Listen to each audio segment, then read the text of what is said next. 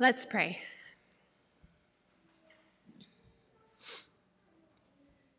God, we thank you for drawing us to this place today, and we thank you in advance for opening our hearts, for showing us your love, for moving us in the power of your Spirit.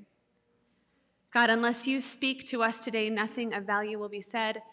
So I pray that you would give me your words to speak and that you would keep me completely out of your way. In Jesus' name, amen. Hiking in the mountains of the Pacific Northwest is one of my most favorite things to do in the whole world. If you haven't tried it, I suggest it. If you're in the North Cascades and you get to a peak and the day is clear, which doesn't always happen in the Pacific Northwest if you've been there, you can see well into Canada. Mountains marching forward without a thought to anything as mundane as a border. You can spend four to five miles going up there's no hills that's that big around in Texas that I've seen. You can five miles go straight up, nothing but climbing, and be rewarded with incredible, stunning beauty. And then, of course, the whole way back is downhill, which is kind of nice. Often, in order to get to these majestic hikes, one needs to drive on a forest road. And forest roads are something that that Mark is probably really familiar with, but a lot of us don't normally drive on these things. And I remember as a kid sitting in the back of our van with my dad driving what I felt was very recklessly on these single lane dirt roads. And sometimes they had sheer drop offs, not just on one side, but on both sides. They'd be on a ridge. And I would be back there hollering at him to pay attention to the road and to stop looking at the beautiful scenery. It was terrifying. He wouldn't stop, he gawking around. There were roads with switchbacks, washed out places, and so much more. It was such a relief to get out of the car and onto the trail. It felt like as we had just escaped death. And perhaps it made those vistas seem even more beautiful. These roads don't just seem dangerous, they are deadly. There's deadly mishaps and accidents every year. A few years ago, a, a, terrible thing happened with a family from Portland who was on their way back from celebrating Thanksgiving with their family. And their GPS took them down one of these forest roads off of the main highway, and they got stuck to deadly results. Wilderness roads are beautiful, they're terrifying, they're dangerous, and sometimes they're the only way to get to the best views. Philip, in our Acts text this morning, was invited onto the wilderness road in our first reading um, by an angel.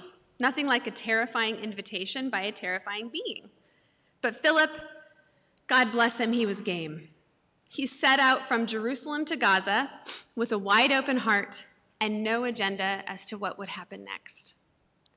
The first step on the wilderness road is always the most difficult. It's the saying yes part. It's that first step into the dangerous unknown.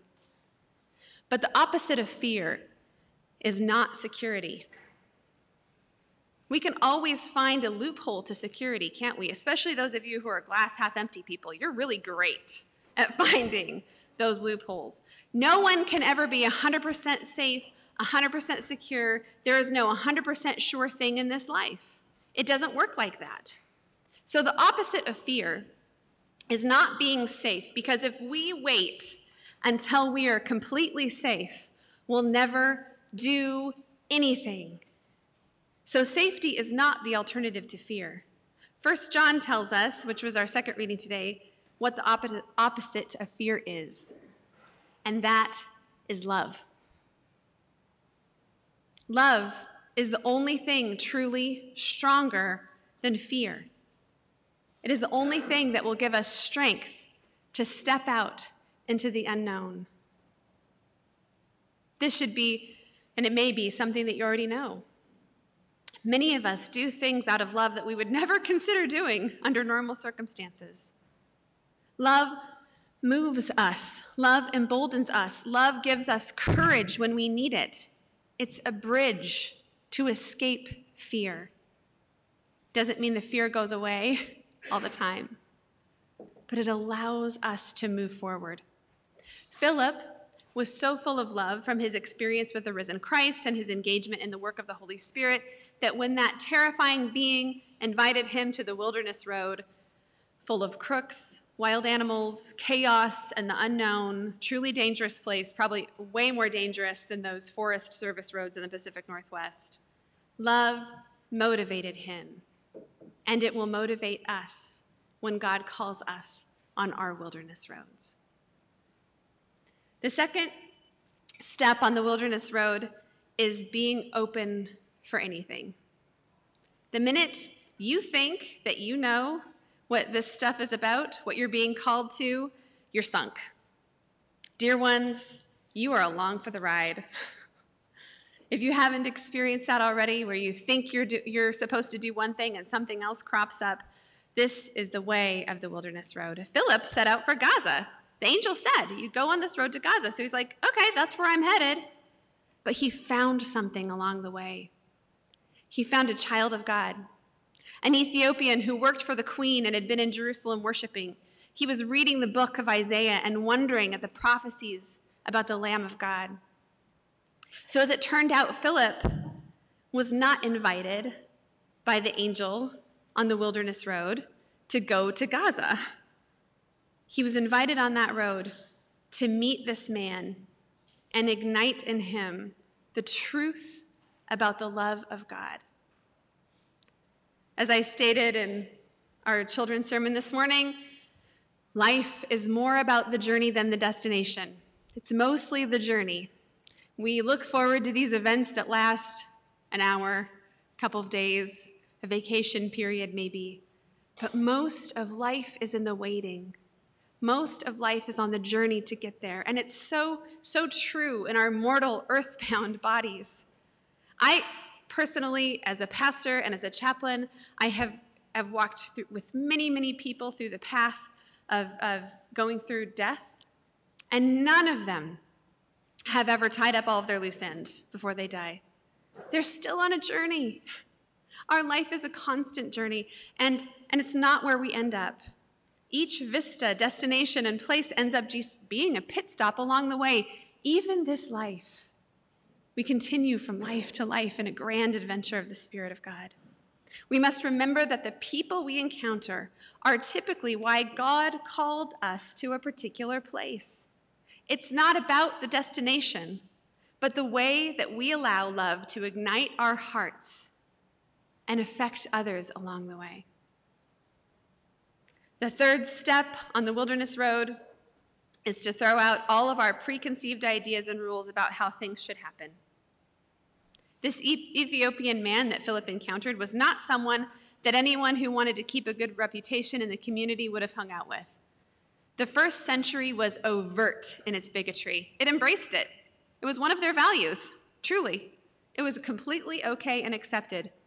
If you were a foreigner, if you were unclean, which a eunuch was considered. If you were associated with the wrong people, the wrong religion, the wrong family, the wrong class, and on and on and on, all of these things made it completely acceptable to avoid someone, to judge them, to exclude them. So, Philip engaging this man at all is pretty incredible. And to share with him that God's love is for everyone was amazing. Philip knew that God's wide love encompassed this one who he had been taught from birth was one to avoid, to consider unworthy. But Philip, emboldened by love, perfect love that casts out fear, did not hesitate to welcome this man into the experience of God's grace. And the Ethiopian man heard it so deeply that he immediately wanted to be baptized. He got it. So there's nothing between me and God. Cool, let's let's formalize this thing. There's some water. What's keeping me from getting baptized?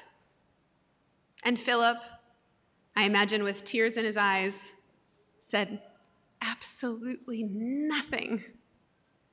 and baptized that beautiful, gorgeous child of God. Once Philip completed this task that God had called him to on the wilderness road, the Spirit moved him on. He did not go to Gaza. The scriptures say he was transported by the Spirit and disappeared from the view of the Ethiopian man, which is some kind of crazy sci fi kind of stuff. We likened it to Doctor Who in confirmation this morning. Can you imagine being that Ethiopian? I bet he thought, well, eh, that guy must have been an angel, which Philip probably would have gotten a good laugh out of.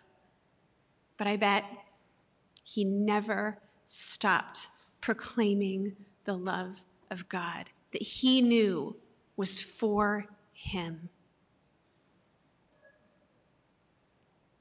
So here we are